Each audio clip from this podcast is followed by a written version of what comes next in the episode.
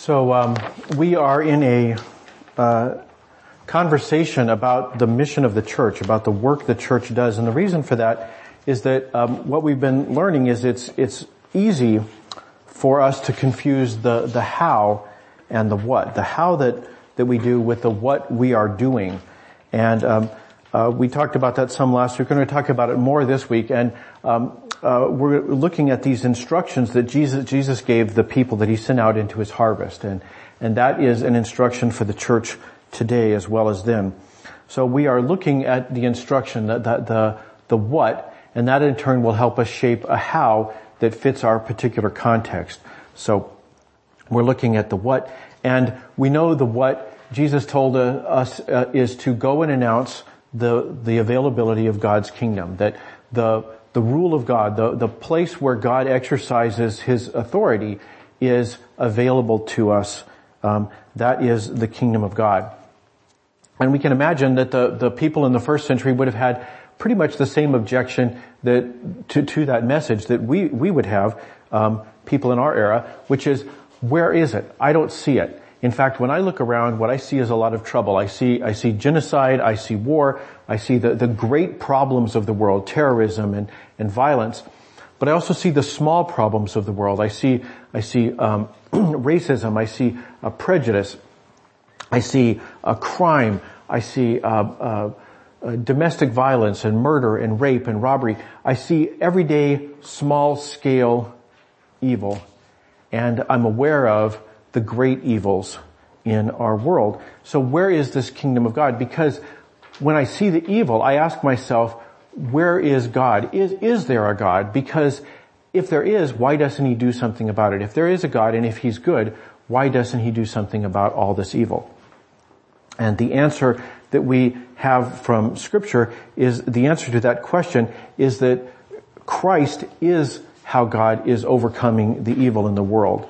That that this is, this is the, the message of the New Testament that Jesus, in his life, death, and resurrection is the way that God is overcoming the evil in the world. So, um, so Jesus sends us out as, as his disciples to proclaim the availability of his kingdom. That yes, we see evil in the world and Jesus is working on that. That's Jesus' problem. We have a much simpler problem, which is to proclaim the availability of Jesus' kingdom the, the realm in which God's authority is exercised. So Jesus says, I'm sending you out as sheep among wolves. I'm sending you out into the evil of the world to proclaim the availability of God's mercy and grace, God's kingdom, because it is dark out there. It is evil out there. And by going out there, you will be proclaiming that message. He says, I'm sending you out as sheep among wolves. And the reason for that is that God is not planning an evacuation. This is not Christianity. This is an evacuation. This is a few lucky people get to escape on the helicopter. And that's not what God has in mind for the earth. God is saving the entire earth from the evil in it. And Christians don't get to be helicoptered off to some safe place. Jesus says, I'm sending you out. I'm sending you out into the darkness of the world as sheep among wolves. And he says, so beware. Beware. You will be handed over to the courts and be flogged with whips in the synagogues. You will stand trial before governors and kings because you are my followers. And it will even come into family relationships. It will divide brothers and sisters, parents and children. A brother will betray his brother to death. A father will betray his own ch- child. And children will rebel against their parents and cause them to be killed. So why is that? Well, Jesus says, I'm sending you out into the world. He says, I'm sending you out into the world, not back. Jesus doesn't send us back into the world. He sends us out. And the reason for that is we are ambassadors of God's kingdom. That we are on extraterritorial land, wherever the church is, wherever the church goes, that is an outpost of God's kingdom. And evil will not abide it. Evil cannot stand the fact that it has lost ground to God's kingdom. So our second point, it's not your fight. You're not the one fighting. All you are is an ambassador for the kingdom of God and evil doesn't care that you're a non-combatant. Jesus says, you will stand trial before governors and kings because you are my followers. All nations will hate you because you are my followers. So, he tells us, be as shrewd as snakes and harmless as doves. In, in the first century culture, a, a snake, I, I, don't see a lot of snakes myself, but, um, but in first century culture, I guess there were common enough people could think about them more than I do. But um, I was reading up on this, and and in in um, the the the thought life of the first century, snakes were proverbial for their craftiness. That that they could kind of elude you by hiding in the grass, and then they'd sneak up on you and bite you or whatever. And he says, be that crafty, be that clever, be that good at avoiding detection, but don't be a harmful snake. You're not a venomous snake. You're just a harmless little snake. You're as harmless as a dove. So he says, act that way. He says, keep a low profile. Don't be, don't be um, uh, caught. He says, be be shrewd. And he says, if you are arrested, don't worry about how to respond or what to say. God will give you the right words at the right time. For it is not you who will be speaking. It will be the Spirit of your Father speaking through you. Jesus says, don't be anxious. You know, if you've got something coming up, do, do you ever have the internal monologue where you spend days kind of telling yourself, well, when my boss says this, then I'll tell him that, and then he'll probably ask why I did, you know, and, and you have that little dialogue that goes on, and you know, people talk about living rent free in your head. You know, Jesus is saying, don't let evil live rent free in your head. Don't be anxious about it. Just don't sweat it. You do your thing, and if you, you know, and, and, and by all means, be one of those uh, crafty serpents, but if you are arrested, if you are on trial, that's the time to worry about it. Don't worry about it until then. And he says, in fact, don't worry about it anyway because God will be there. Even though you feel all alone in front of the governor, in front of the king, he says God will be with, you, there in the trial. You won't be abandoned. And God will give you the right words at the right time. But Jesus also says this. He says, when you're persecuted in one town, flee. You know, we just sang a song, I will stand my ground. I will, I will stand my ground where hope can be found, which is the rock who is Christ, not this particular set of real estate. Okay? that, that Jesus says, by all means, absolutely, get out of Dodge. Okay? When you're persecuted in one town, flee to the next. He says, I tell you the truth, the Son of Man will return before you have reached all the towns of Israel. Jesus says that, that you will not run out of places to, to flee to before I return. There's almost always some place that you can flee to.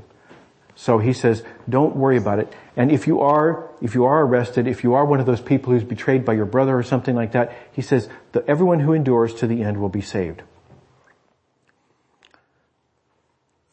And he tells us the reason is that when that happens, it'll be your opportunity to tell the rulers and the other unbelievers about me. That you can continue your mission even when you're arrested. Remember, your mission is to proclaim the kingdom of God. Our mission as a church is to proclaim the availability of God's mercy and grace, the, the, the place where God's um, authority is exercised. And Jesus is saying, you just have a new audience. That's the only difference. He says, don't, don't sweat that. So he says, it'll be your opportunity to tell the rulers and other unbelievers about me. So Jesus does not command martyrdom, only honesty. What Jesus commands is not that you have to, you know, embrace your fate and, and you know, walk into the lion's den cheerfully. Um, but, but if you are put into the lion's den, let it be because you were honest, because you did not deny Christ. And he says the reason that they will do this to you is because students are not greater than their teacher. And slaves are not greater than their master. Students are to be like their teacher. Slaves are to be like their master. He says, since I, the master of the household, have been called the prince of demons, the members of my household, the church, will be called by even worse names. As I was reading this, I was thinking, what's worse than calling somebody Satan?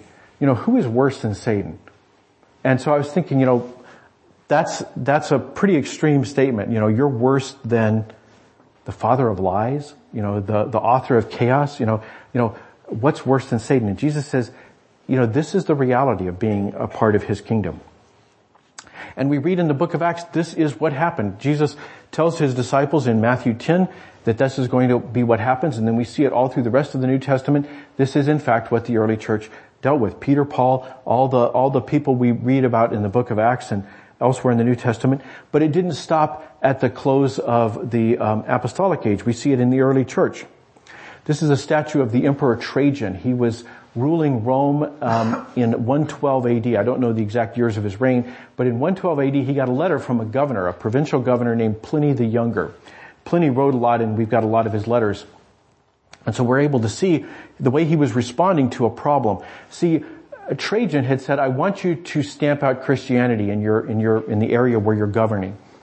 And, uh, he wrote back a letter, uh, Pliny wrote back a letter saying to the emperor, he said, well, I've never part- before participated in trials of Christians, so I don't know what offenses are to be pu- punished or investigated or to what extent. You didn't give me enough information to know how to prosecute these Christians. But he says, but I'm not pushing back. I'm not, you know, I'm not being passive aggressive here. I'm doing what you told me. He says, meanwhile, in the case of those who were denounced to me as Christians, I have followed the following procedure. I interrogated them as to whether they were Christians. Those who confessed, I interrogated a second and third time, threatening them with punishment. You know, do you want to reconsider your answer? Those who persisted, I ordered executed because I still don't understand this Christianity stuff and what your problem is with it. But whatever the nature of their creed, stubbornness and inflexible obstinacy surely deserve to be punished. so he goes on and talks about some of the some of the cases, and he says um, some others named by the informer declared that they were Christians, but then denied it. So when they got that second chance, they they denied it, asserting, "Well, I, I was, they, they said they had been, but they had ceased to be. Some three years before, others many years. And they all worshiped your, your image and the statues of the gods and cursed Christ. So there were some people who, given the opportunity to confess Jesus, chose not to. And so he got more and more confused. So he says, I judged it all the more necessary to find out what the truth was by torturing two female slaves who were called deaconesses but I discovered nothing else but depraved, excessive superstition. They just have these weird beliefs. He says, they are no threat to the empire. Well, we know historically it did not end with Pliny the Younger and Trajan. Just last month we prayed for this man, the Reverend Lawan Andimi from Nigeria. He was uh, captured by a group calling itself the Islamic State in West Africa and uh, he was executed in a video um, a couple of weeks ago. This week in Nigeria, there are there have been protests uh, asking the government to do more to protect Christians who live in the, the central and northern parts of the country, asking them to to do more to protect people like the Reverend Andimi. I don't know if you can read the the signs uh, that they're holding up, but a lot of the signs are referring to this young woman, her name is Leah Sharibu. We just prayed for her. She was one of the people, you may remember a couple of years ago, about 115 girls were kidnapped by um, uh, uh, Boko Haram, and uh, most of them have been returned. A few, a few uh, were killed, but the the government of Nigeria has reason to believe that Leah is still alive, and so she is still with the captors, and so um, the, the protest, the placards were saying um, to free Leah. And we don't know if Leah has been killed, but they believe she has not. We know there are other people who have been killed. This is Mary Machief and her daughter um, who were killed in December um, by uh, one of the radical groups in the north of Nigeria. This is still going on in our world today. And Nigeria, according to people who rate these things, is only the 12th worst country in the world for the way it treats Christians. So there are 11 countries that are worse. And in the face of all those things, Jesus says, don't be afraid of those who threaten you. For the time is coming when everything that is covered will be revealed and all that is secret will be made known to all. He says, the message I've given you, the availability of the kingdom of God, what you cannot see with your eyes, but what my church is commissioned to proclaim that will be made known to all. What I tell you in the darkness, shout abroad when daybreak comes. What I whisper in your ear, shout from the housetops for all to hear. I read a little bit of the letter from Pliny to Trajan. It goes on. He says, I therefore postponed the investigation and hastened to consult you after he finished torturing the two deaconesses. He says, for the matter seemed to me to warrant consulting you especially because of the number involved.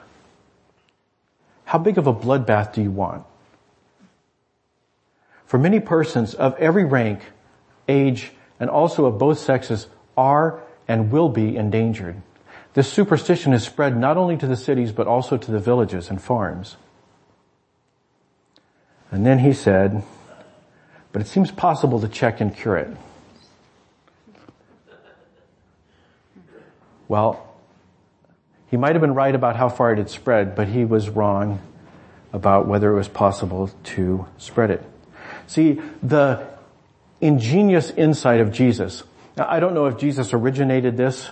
Um, in, in a theological sense, all truth comes from the Word of God, but I don't know if Jesus, the, the, the human Jesus walking on earth was the first person to realize that power depends on intimidation. And if your currency is intimidation, what do you do with people who can't be intimidated? This is a problem that has beset rulers of the world ever since the days of Trajan and probably long before. We remember it in the story of how Gandhi uh, arrested control of the British Empire from, uh, arrested control of India from the British Empire. We saw it at Tiananmen Square.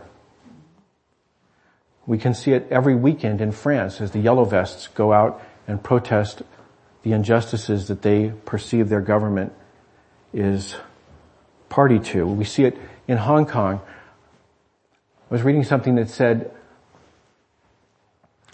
how the, the protests in Hong Kong were in part because um, the government of China has made it illegal to wear face masks. And now everybody in China is wearing face masks. That's a terrible thought. 60 years ago this week, these four gentlemen sat down at a lunch counter at a Woolworth in Greensboro, North Carolina. It was the beginning of the Greensboro sit-ins. And today, a piece of that lunch counter is in the Smithsonian Museum. Because this ingenious idea that if you simply refuse to be intimidated, can change the world. But Jesus goes beyond that. Jesus says that kind of, that kind of nonviolent, non-cooperation takes amazing curiosity, uh, uh, uh, courage. Takes amazing courage. But he tells his followers, don't be afraid of those who want to kill your body. They cannot touch your soul. Fear only God who can destroy both soul and body in hell. What is the price of two sparrows, one copper coin? Not a sing- but not a single sparrow can fall to the ground without your father knowing it. And the very hairs on your head are all numbered. So don't be afraid. You are more valuable to God than a whole flock of sparrows. Jesus says the only thing you will ever have to fear is God and God loves you. God knows every hair on your head and you are more valuable to him than anything else. He says, don't fear those who will destroy the body. And he says, and I will go first and I will show you the way. So our next point, Jesus goes first and he shows us the way. The New Testament refers to Jesus uh, periodically as the lion of the tribe of Judah. But in the book of Revelation, we see what that means by that. Because it says that Jesus is the lion a voice speaks and the, the visionary, John, the visionary, he says, he heard this. Look, the lion of the tribe of, tribe of Judah, the heir to David's throne, has won the victory, has changed the world. And so he is worthy to open the scroll. But when he looks, he does not see a lion. When he looks, I saw a lamb that looked as if it had been slaughtered, but it was now standing. Jesus says this promise is available to everybody. Because of what he has done, the lambs who are slaughtered will stand. Discipleship boils down in the final analysis to following a slain lamb and realizing it may entail our own slaughter. But we are not to be afraid because God knows every hair on our head. It may not cost us our life the way it did Mary Machief and Lawan Andimi. Those two deaconesses that Pliny the Younger tortured. But it will cost you something. Discipleship is never free. It may cost you your job or it may cost you your business. This man is the Reverend Frank Schaefer. A few years ago, he conducted a marriage, a, a, wedding ceremony for two men. One of them was his son. And because of that, he was disciplined by the Methodist Church and he was uh, defrocked. He, his, his um, uh, ordination credentials were revoked. This man is Jack Phillips. He's the proprietor of the Masterpiece Cake Shop in Colorado. Both of these men did what they thought God was calling them to do. Now, I don't see how they can both be right. But, you know, I'm not even sure that that's the point. Jesus says, everyone, everyone who acknowledges me publicly here on earth, I will also acknowledge before my Father in heaven. But everyone who denies me here on earth, I will also deny before my Father in heaven. Jesus doesn't call us to be great theologians, to get everything figured out about what exactly our faith calls us to do. He says simply, do you trust me? Because I have gone first and I will show you the way and my way will change the world. Let's pray. Heavenly Father, our lives are so easy compared to so many Christians around the world and down through the years, Lord. Help us to appreciate what you have given us. Help us to appreciate those who have come before us and who have made our lives so easy. Help us to appreciate that real oppression is not a clerk at Target saying happy holidays. Real oppression is what faces so many people around the world, even today. Lord, we pray for them and we pray that you would give them the grace that they need in the different circumstances of their lives. We pray that you would influence the government of Nigeria. We realize that no, no argument is ever one-sided, Lord, but from this distance, Lord, we see so much that the government could be doing to protect the people in the north and in the central part of the country. So we pray for the church there and in every land where it is persecuted. But we also pray, Lord, for ourselves that when our particular trial comes, when, when we have our cake shop or our ministry threatened by what we do next, that you would give us the grace to be faithful and endure to the end. We pray it through Christ our Lord. Amen.